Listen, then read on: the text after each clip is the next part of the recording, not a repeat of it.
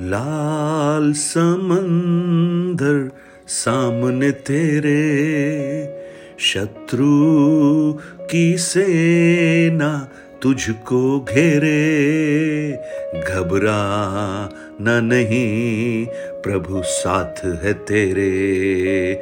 घबराना नहीं, प्रभु साथ है तेरे। नई राह, नया द्वार सोचा है प्रभु ने। नई राह, नया द्वार सोचा है प्रभु ने।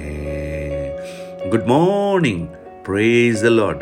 दिन की शुरुआत परमेश्वर के अद्भुत वचन के साथ। मैं पास्टर राजकुमार, एक बार फिर से आप सब प्रिय जनों का इस प्रातकालीन वचन मनन में स्वागत करता हूँ। यहोशु की पुस्तक, उसका तीन अध्याय, उसका पंद्रह से लेकर कुछ वचनों को आज हम मनन करेंगे।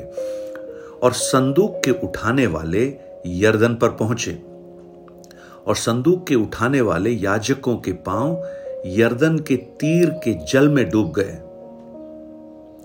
तब जो जल ऊपर की ओर से बह आता था, वो बहुत दूर, अर्थात आदाम नगर के पास जो सारतान के निकट है, रुककर एक ढेर हो गया और दीवार सा उठा रहा।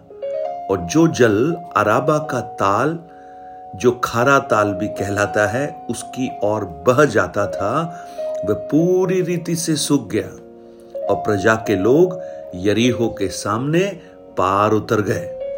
और याजक यहोवा की वाचा का संदूक उठाए हुए यर्दन के बीचों बीच पहुंचकर स्थल पर स्थिर खड़े रहे और सब इज़राइली स्थल ही स्थल पार उतरते रहे। निदान उस सारी जाति के लोग यर्दन पार हो गए आपके जीवन के यर्दन, जो आपके जीवन में उफान लेकर आपको भय और आशंका से ग्रसित करते हैं, लेकिन आज उस यर्दन को आपका परमेश्वर, जो आपके साथ रहता है, आपको हियाब देता है, आपको दृढ़ता देता है, उसके साथ आप पार करना प्रारंभ करें। 430 साल की गुलामी 40 साल करीब जंगल और रेगिस्तान की अवस्था। लेकिन इन सारे समयों में परमेश्वर की विश्वास योग्यता को इसराइलियों ने अनुभव किया। लेकिन इन इन सालों में उन्होंने परमेश्वर के विरुद्ध बलवा भी किया। ये वो प्रजा है जिन्हें रोज सुबह स्वर्गीय मन्ना मिलता था। ये वो प्रजा है जिसके लिए परमेश्वर दिन को बादल का खंबा और रात को अग्नि का खंबा बनकर उनके साथ रहता था। ये वो लोग हैं जिनका युद्ध परमेश्वर ने लड़ा और शत्रुओं से इन्हें बचाया। यहाँ तक कि ये वो लोग हैं कि इनके शरीर के जो कपड़े थे, वो भी इस चालीस साल की यात्रा में छोटे नहीं हुए। मैं जब उस बारे में सोच रहा था, परमेश्वर का जो प्रोविज़न है, वो कितना अद्भुत है। आज जब आप कपड़े खरीदने जाते हैं तो अच्छे अच्छे ब्रांड्स के आप कपड़े खरीदते हैं, लेकिन आप बच्चों के लिए जो कपड़े खरीद कर लाते हैं, अच्छे ब्रांड के लाते होंगे, महँगे लाते होंगे, लेकिन कुछ ही दिनों में आपको दुख होता है, क्योंकि बच्चा बड़ा हो गया, अब वो कपड़े आ नहीं रहे हैं। लेकिन परमेश्वर का प्रोविज़न देखिए, जो बच्चे भी उन बचपन में जो कपड़े पहनकर निकले थे, इनके शरीर के साथ साथ उनका कपड़ा भी बढ़ रहा है। है कोई कंपनी? है कोई ब्रांड जो इस तरह का कपड़ा बनाती हो? केवल एक ही जगह है जहाँ ऐसा कपड़ा बन सकता है। वो परमेश्वर का फैक्ट्री परमेश्वर का प्रोविज़न अब उनके सामने एक बड़ी समस्या है, बड़ी चुनौती है।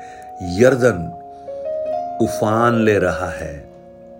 क्योंकि ये जो यर्दन है, इस समय सबसे अधिक भरी हुई अवस्था में है। उसका जो पानी है, वो उसके दोनों छोरों से ओवरफ्लो हो रहा है। ऐसी परिस्थिति में उन्हें आगे बढ़ना है। आज मुझे सुनने वाले मेरे प्रिय भाई बहन आपके जीवन में परेशानियों का जो यर्दन है, वो शायद उफान मार रहा होगा। वो आपको घबरा रहा होगा। जितना आपने सोचा नहीं, उससे भी अधिक उसकी लहरें उस आपको आपको व्याकुल कर रही होंगी। आपको लगेगा, प्रभु, अगर पार करना था तो उस समय करते जब पानी थोड़ा था। लेकिन परमेश्वर का कार्य देखिए, कई बार आपके जीवन में ऐसी परिस्थितियों को लेकर आ सकता है, जहाँ पर आप एक चमत्कार की कल्पना भी नहीं कर सकते। और यहाँ परमेश्वर ने क्या कहा? जो वाचा का संदूक है, उसे लेकर याजक आगे की तरफ़ बढ़े हैं। प्रेज द लॉर्ड वाचा का संदूक, याजक, यानी उनकी यात्रा का जो शुरुआत था, वो वाचा के संदूक से होती है। वाचा का संदूक इज़राइली लोगों के करीब हज़ार गज आगे है। याजक उठाकर जा रहे हैं। और याजक उस लहरों में उन्हें आगे बढ़ना है। ये बड़ा बड़ा ही अद्भुत नज़ारा है। कारण क्या है? परमेश्वर ने उस यर्दन को सुखाया नहीं। इनको पार कराने से पहले, लेकिन इन्हें उस उफनते हुए यर्दन में ही होकर गुजरना है। प्रेज द लॉर्ड हम कई बार सोचते हैं, प्रभु, हमारे जीवन की समस्याओं का अंत कर दे, जिससे हम आगे बढ़ सकें। लेकिन आज मैं आपको इस वचनों के द्वारा ये बताना चाहता हूँ, आप उन परिस्थितियों का, उन समस्याओं का समाप्त करने का इंतज़ार मत कीजिए, लेकिन उन परिस्थितियों के ऊपर विश्वास का कदम रखना प्रारंभ कीजिए।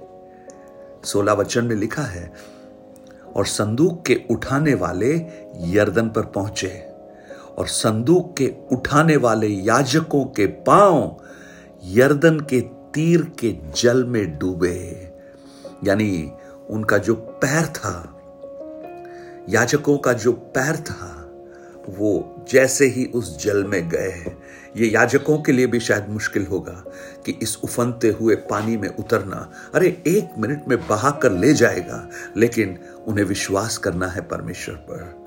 उन्हें भरोसा करना है। आज मुझे सुनने वाले मेरे प्रिय भाई, बहन, यर्दन उफाने ले रहा होगा। समस्याएँ, ओ, आपने सोची नहीं, आपके जीवन के हर भाग में उफन रही होगी, लेकिन आपके विश्वास के कदम को प्रभु देखना चाहता है। विश्वास का कदम उसी समय जब समस्याएँ भारी हो, गंभीर हो, ज़्यादा हो, उस समय। और जानते क्या हुआ? तो जो जल ऊपर से बहकर आता था, वो रुक कर एक ढेर हो गया। रुक कर एक ढेर हो गया। आपका विश्वास का एक कदम आपकी जीवन की चुनौतियों के उस सागर को रोक कर खड़ा कर सकता है। आपका विश्वास का एक कदम आपके जीवन में आने वाले उफानों को दूर ही खड़ा कर देता है, क्योंकि आपका विश्वास कोई मनुष्य पर या व्यक्ति पर नहीं, सर्वशक्तिमान परमेश्वर पर है। पानी रुक कर ढेर हो गया। कल्पना कर सकते हैं आप?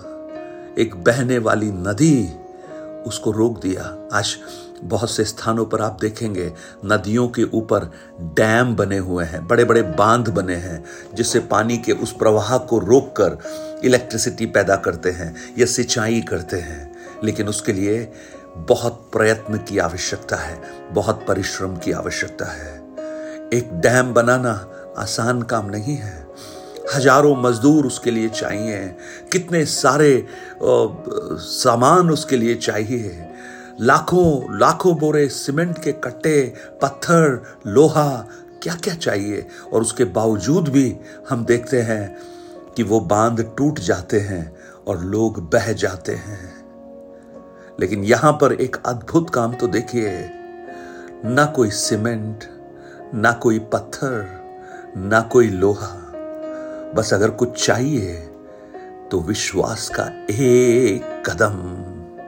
प्रेज द लॉर्ड आज मैं आपको बताना चाहता हूँ, इस संसार में हम लोग निर्माण करने वाले लोग हैं। हम निर्माण करते हैं, चीज़ों को लेकर हम बनाते हैं।